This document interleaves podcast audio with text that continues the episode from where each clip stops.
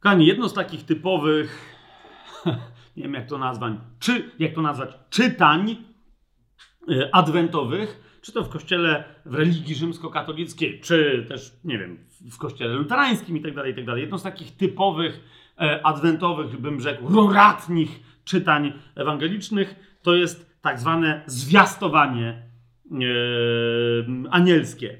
To jest Ewangelia Łukasza, pierwszy rozdział. I sobie przeczytamy teraz ten fragment, ponieważ w nim chcę e, na jedną rzecz zwrócić uwagę, na którą z tego, co mi wiadomo, prawie nikt, prawie nigdy nie zwraca żadnej uwagi, a ona tu jest niezwykle istotna wobec e, właściwego tematu Adwentu, czyli drugiego e, przyjścia Pana Jezusa na ziemię, powrotu Chrystusa na ziemię. To jest Ewangelia Łukasza, pierwszy rozdział. Będę czytać od 26 wersetu, tak jak ta historia jest tu przedstawiona. Otóż czytamy. W szóstym miesiącu Bóg posłał anioła Gabriela do miasta w Galilei zwanego Nazaret. Tu tym wszystkim, którzy y, jeszcze są w takiej religii, w której się śpiewa Archanioł Boży Gabriel, zwracam uwagę, że Gabriel jest aniołem, a nie archaniołem. W Biblii nigdzie Biblia go archaniołem y, nie nazywa. No ale w każdym razie, tak? Bóg posłał anioła Gabriela do miasta w Galilei zwanego Nazaret, do dziewicy, zaślubionej mężczyźnie, któremu na imię było Józef z rodu Dawida, a dziewicy było na imię Maria. Kiedy anioł przyszedł do niej, powiedział: Witaj, obdarowana łaską. Pan jest z tobą. Błogosławiona jesteś między kobietami. Ale ona, ujrzawszy go, zlękła się z powodu jego słów i zastanawiała się, co miałoby znaczyć to pozdrowienie.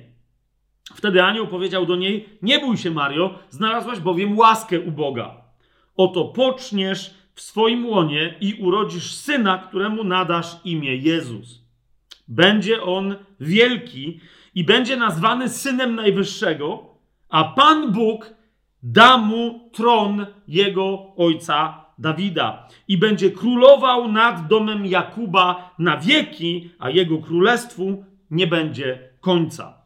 Teraz ja wiem, że ta historia toczy się tutaj jeszcze troszeczkę dalej, bo Maria tam ma jakąś wątpliwość, anioł odpowiada, ona się zgadza. Dobrze, dobrze, ale chcemy się dokładnie w tym miejscu zatrzymać. Zobaczcie, co mówi anioł do Marii. Ona, kiedy on jej to mówi, dlatego ona tam się dopytuje, co się dzieje, ponieważ ona wie, co on do niej mówi. Jeszcze raz zwróć uwagę, on jej mówi, urodzisz kogoś tak wielkiego, że będzie nazwany synem Najwyższego, tym, którego Biblia do tej pory, którą ty jako Żydówka, wychowana na Słowie Bożym, doskonale znasz, kto, komu jest obiecany tron Dawidowy. Tron, na którym ten człowiek, którego ty urodzisz, ten mężczyzna, którego ty urodzisz, zasiądzie i będzie królować nad wszystkimi pokoleniami Jakuba, czyli nad całym Izraelem na wieki i jego królestwu nie będzie końca. Nieprawdopodobna historia, rozumiecie? Bo nie do końca jako Żydówka musiała Maria wiedzieć, że ten Mesjasz, który przyjdzie królować, koniecznie będzie nieśmiertelny i że jego królestwo będzie nieśmiertelne, mimo że później takie interpretacje rabiniczne się też pojawiły. W każdym razie anioł jej mówi, e, to będzie ten człowiek. Który człowiek? Dlaczego ona miałaby, skąd ja to wiem, że ona musiała wiedzieć? Bo rozumiecie, Żydzi wtedy już doskonale wiedzieli, że ich zbawcą, wybawicielem ich narodu, tym, który wprowadzi królestwo, którego nikt nigdy nie pokona, będzie Mesjasz, jedna konkretna osoba nazwana przez nich pomazańcem, Mesjaszem. A ta zapowiedź, że Mesjasz zasiądzie na tronie królestwa Izraela, znajduje się na przykład, nie tylko w tym miejscu, ale na przykład bardzo klarownie i wyraziście wypowiedziana w księdze proroka Izajasza w dziewiątym rozdziale, w szóstym i siódmym wersecie. Przyjdzie na świat dziecko, przyjdzie na świat syn, ale będzie mieć niesłychane właściwości. Zobaczcie, co tu jest napisane. Dziewiąty rozdział Księgi Izajasza, szósty werset. Dziecko bowiem narodziło się nam, syn został nam dany.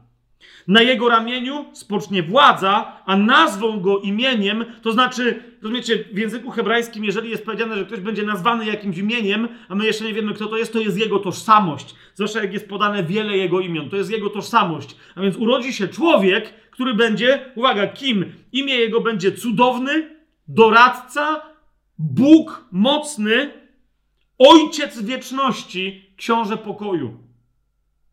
To jest ten człowiek, który później powie Żydom: Ja i ojciec jedno jesteśmy. To jest dokładnie ten człowiek, a Żydzi powiedzą, jak to robisz z siebie, z siebie Boga i tak dalej, i tak dalej. To jest dokładnie ten człowiek. Ten, który powie, nikt nie przychodzi do Ojca inaczej, jak tylko przeze mnie. Ja i Ojciec jedno jesteśmy. Jeden z apostołów Jezusa zapyta, pokaż nam Ojca, a to nam wystarczy. A wtedy sam Jezus, sam Ojciec przez Jezusa mówi, tak długo z wami jestem i jeszcze mnie nie poznałeś?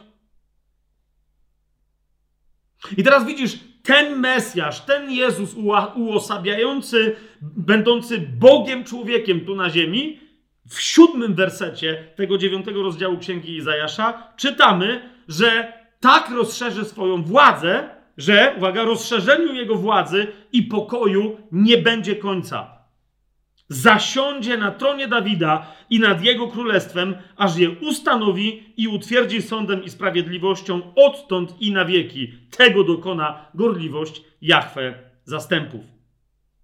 Rozumiesz, rozszerzy swój pokój, swoją władzę aż na wieki, a więc nigdy się ta władza nie skończy i w wielu innych miejscach jest powiedziane, że ta władza zacznie się od Izraela, a więc, że ten ktoś będzie królem Żydów, ponieważ tylko król Żydów może siąść na tronie Dawida, ale to jego królestwo rozszerzy się na całą ziemię.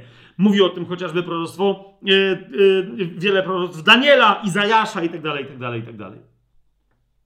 Dlaczego dzisiaj o tym... Yy, I teraz o tym, jak sobie jeszcze raz przeczytasz, dokładnie o tym proroctwie mówi anioł Gabriel, mówi Marii, mówi, ty tego człowieka urodzisz, ty tego mężczyznę urodzisz, on będzie, to jest Bóg mocny, cudowny, doradca, ojciec wieczności. On się stanie w Twoim łonie człowiekiem i Ty go urodzisz. Po co? Aby kiedyś zasiadł na tronie Dawida. Zwróć uwagę, siostro i bracie, albo nie siostro i bracie, jeżeli jesteś kimś, kto jeszcze nie wierzy w Jezusa, zwróć uwagę, że to proroctwo jeszcze się nie wypełniło. Masę proroctw w życiu Jezusa się wypełniło. To jeszcze nie. Dlaczego? Ponieważ Jezus raz przyszedł, aby dokonać dzieła zbawienia, za drugim razem kiedy wróci na ziemię, wróci już na dobre, właśnie między innymi po to, żeby siąść na tronie Dawidowym, aby zaprowadzić pokój w królestwie Izraela i aby ten pokój zamienił się w pokój królestwa całego świata, które będzie jego i tylko i wyłącznie jego królestwem.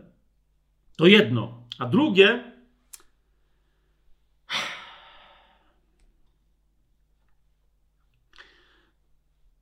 My, jako chrześcijanie, mamy dziwną tendencję, i w ramach tych rekolekcji adwentowych będziemy o tym jeszcze trochę mówić, żeby deprecjonować rolę Izraela w Biblii, rolę Izraela w historii zbawienia i żeby z Pana Jezusa e, robić e, kogoś tak bardzo naszego, że coraz bardziej przestaje być Żydem.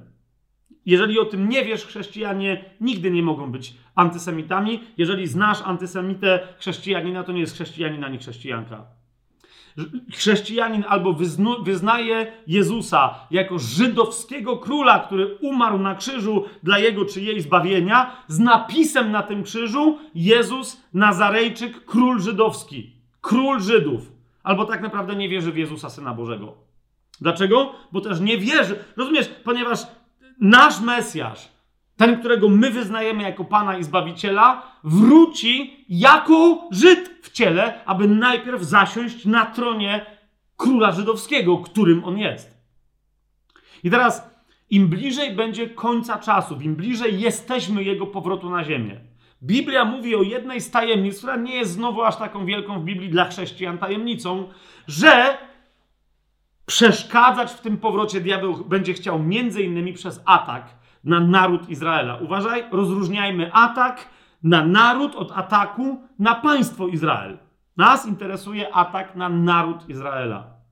My, jako chrześcijanie, będziemy kuszeni do tego, aby może niekoniecznie nawet przyłączyć się do tego ataku, ale aby tolerować ten atak i nic z nim nie robić. Nie wolno nam. Jeżeli jesteś siostro i bracie, wyznawcą, e, wyznawczynią Chrystusa, Pana, Zbawiciela, Mesjasza, pamiętaj, że jest to król żydowski, jako taki, on umarł, jako taki zmartwychwstał, jako taki poszedł do nieba, zasiada po prawicy mocy Bożej i jako taki przede wszystkim powróci.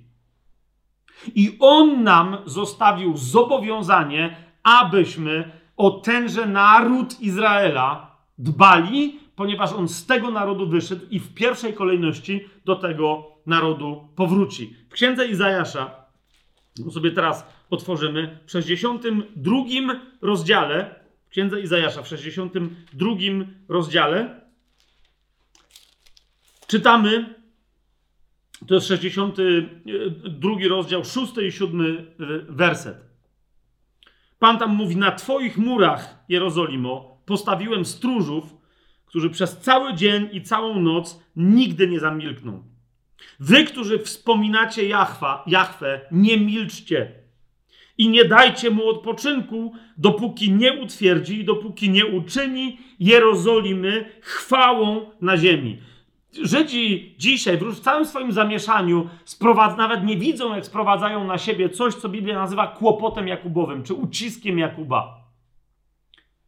Myślą, że e, swoją polityką, swoimi przedsiębiorczymi ruchami uczynią z Jerozolimy chwałę narodów. Nie, Pan z tej Jerozolimy uczyni nową Jerozolimę. My wiemy, czym ta nowa Jerozolima jest i naszym zobowiązaniem, moim, twoim, siostro i bracie, jest, rozumiesz, Pan tu mówi o mnie i o tobie, my jesteśmy strażnikami na murach Jerozolimy. Jednym z elementów naszego przygotowania się na powrót Pana. Jeszcze jutro o tym będę więcej e, mówił, chociaż nie jakoś bardzo długo, ponieważ wierzę, że Duch Święty resztę ci dopowie w Twoim sercu, jeżeli coś tu jest niejasnego z tego, co teraz mówię. On z nas uczynił strażników Nowego Jeruzalem, a to oznacza stróżowanie przy narodzie, przy narodzie Izraela. Nasze przygotowanie się na powrót Pana, nasza gotowość na to, żeby On nas pochwycił w stosownym, sobie tylko znanym czasie, polega między innymi na tym, aby nie tylko nie dać się wciągnąć w antysemityzm, w nagonkę na naród Izraela. Jeszcze raz rozróżnij to państwo to jest co innego. Na naród Izraela, na prawdziwych Izraelczyków, etniczna, etnicznego Izraela ale żebyśmy my, choćby nie wiem, co się działo, jak nienawiść przeciwko Izraelowi przy końcu czasów już się podnosi, a jeszcze bardziej się podniesie, żebyśmy zawsze byli z tym yy, narodem. W psalmie, yy, w psalmie 122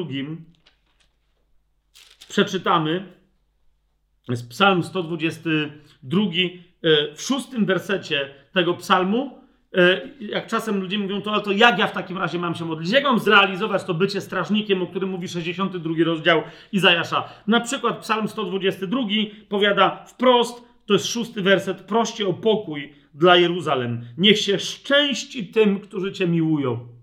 Jeżeli nic innego Cię nie przekonuje, to że Pan kocha Izraela. Pamiętaj, że jest błogosławieństwo dla tych, którzy się nie modlą z wyrachowania, czy rozumiesz, ale dla tych, którzy się modlą za Izraela, którzy, którzy, się, którzy się modlą za Jerozolimę, dlatego, że ją umiłowali, bo Pan ją miłuje.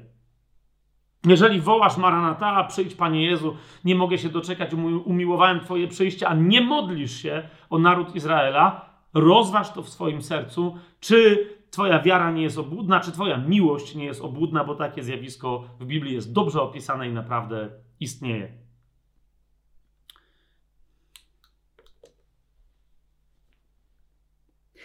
Panie, wobec tego wszystkiego, co nadciąga, prosimy Cię, abyś dał nam być wiernymi Tobie, ale w tej wierności, Panie, żebyśmy my wiedzieli, co to znaczy, że Izrael jest Twoim oczkiem w głowie, jest źrenicą w Twoim oku, której nie pozwolisz dotknąć.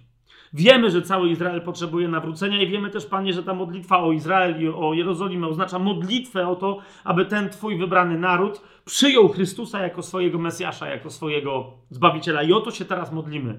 Ale przede wszystkim dzisiejszego dnia, Panie, prosimy Cię, abyś Ty upilnował naszych serc, by się stały naprawdę strażnikami dla narodu izraelskiego. Żeby nawet kiedy sam ten naród izraelski nas będzie denerwować, nas będzie prowokować, żebyśmy my rozumieli, co się dzieje, że oni są też do tego kuszeni i żebyśmy nigdy nie dali się zwieść złemu, nie przestali ich kochać, ale żebyśmy coraz więcej ich miłowali Twoją miłością, tak jak Paweł na przykład był tego, Paweł apostoł był tego przykładem. Panie, dzisiaj prosimy Cię dla nas, dla, dla, chrześcijan całego świata o miłość dla Izraela. Żebyśmy ją w sobie mieli, dopóki będziemy, będziemy na tej ziemi. Nie chcemy ich błogosławić, abyśmy my mieli błogosławieństwo, ale też wiemy, Panie, już z góry Ci dziękujemy, że w tej postawie prawdziwej miłości do Izraela to błogosławieństwo Twoje obficie będzie nam towarzyszyć. Amen. Błogosławiony król, który przychodzi w imię Pańskie. Pokój i chwała na wysokościach. Pokój i chwała na wysokościach. Jeśli ci umilkną, kamienie wołać będą.